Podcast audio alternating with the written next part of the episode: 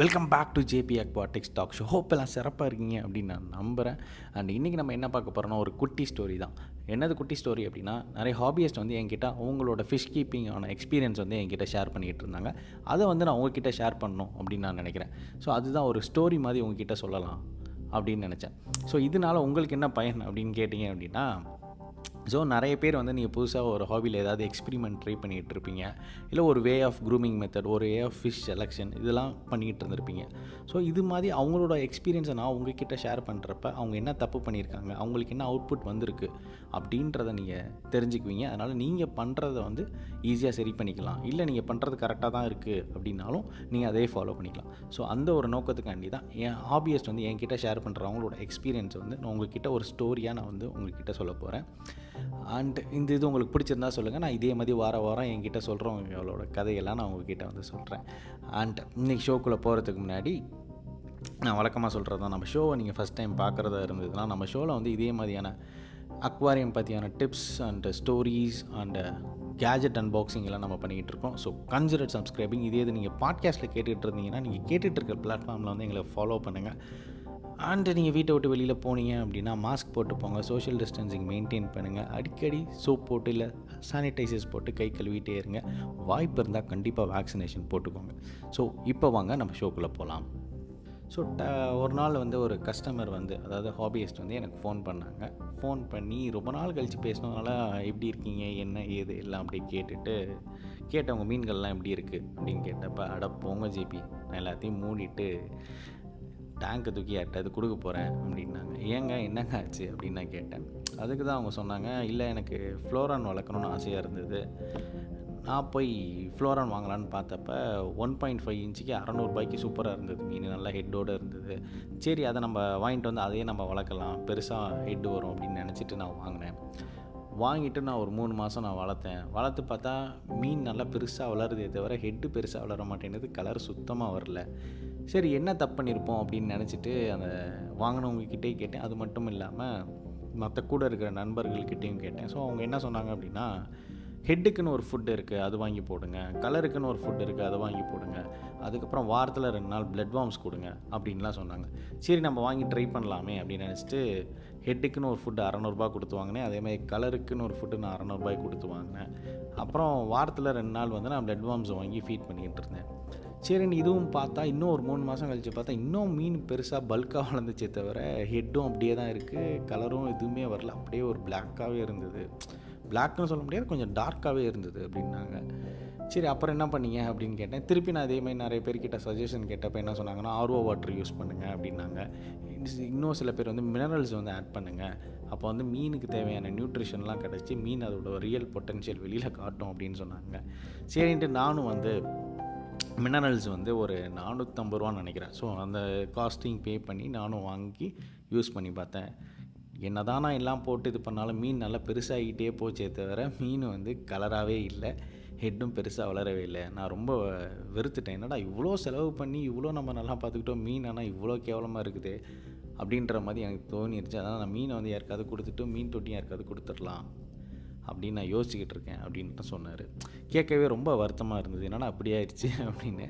So இதுதான் அவர் என்கிட்ட சொன்ன ஸ்டோரி ஸ்டோரின்னு சொல்லலை. அவர் அவருக்கு நடந்த அனுபவத்தை என்கிட்ட ஷேர் பண்ணார்.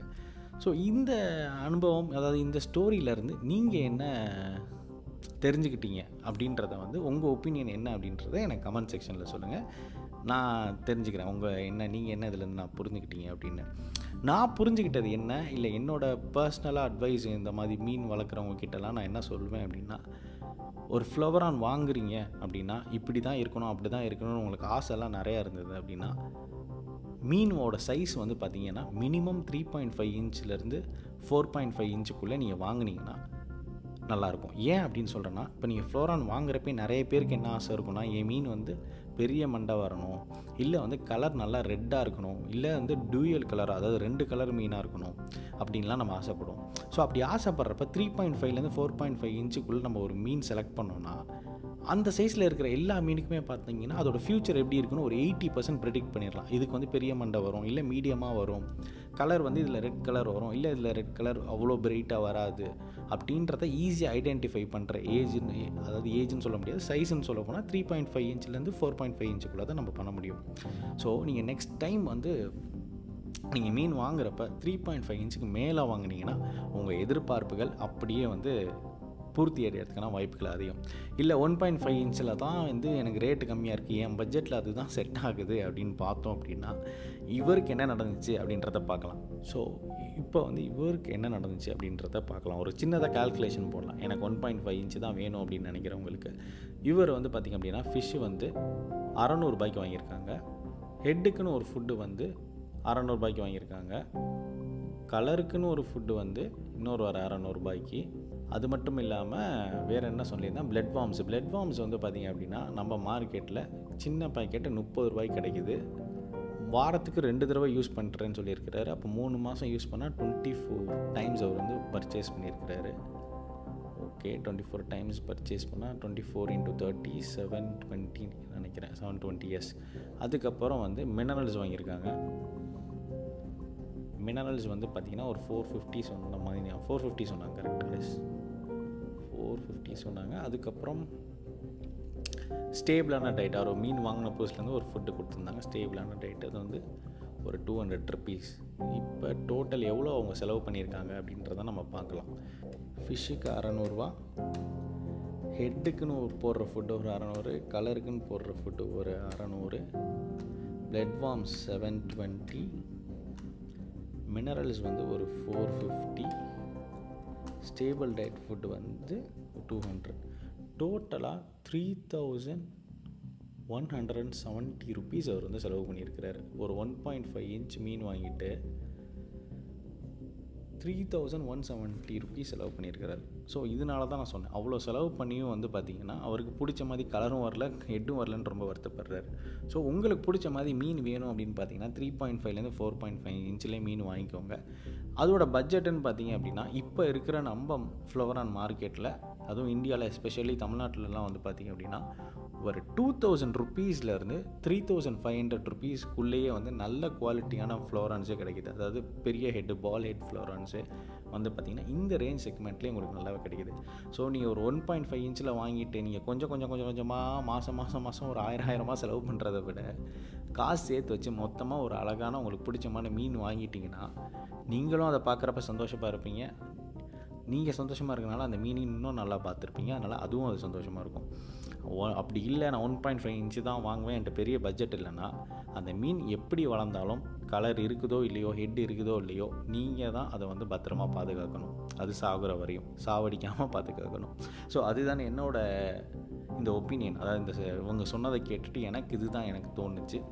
ஸோ உங்களுக்கு என்ன தோணுச்சு அப்படின்றத வந்து மறக்காமல் கமெண்ட் செக்ஷனில் சொல்லுங்கள் நீங்கள் பாட்காஸ்ட்டில் கேட்டுகிட்டு இருந்தீங்கன்னா எங்களுக்கு இன்ஸ்டாகிராமில் வந்து எங்கள் கூட ஷேர் பண்ணுங்கள் நீங்கள் இதை யூடியூப்பில் கேட்டுக்கிட்டு இருந்தீங்க அப்படின்னா மறக்காமல் கீழே வந்து கமெண்ட் பண்ணுங்கள் ஸோ நானும் தெரிஞ்சுக்கிறேன் உங்களோட ஒப்பீனியன்ஸ் எப்படி இருக்குது இதை பற்றி இல்லை உங்களுக்கு வேறு எதுவும் ஒரு பெட்டர் ஐடியா இருக்கா அப்படின்றத.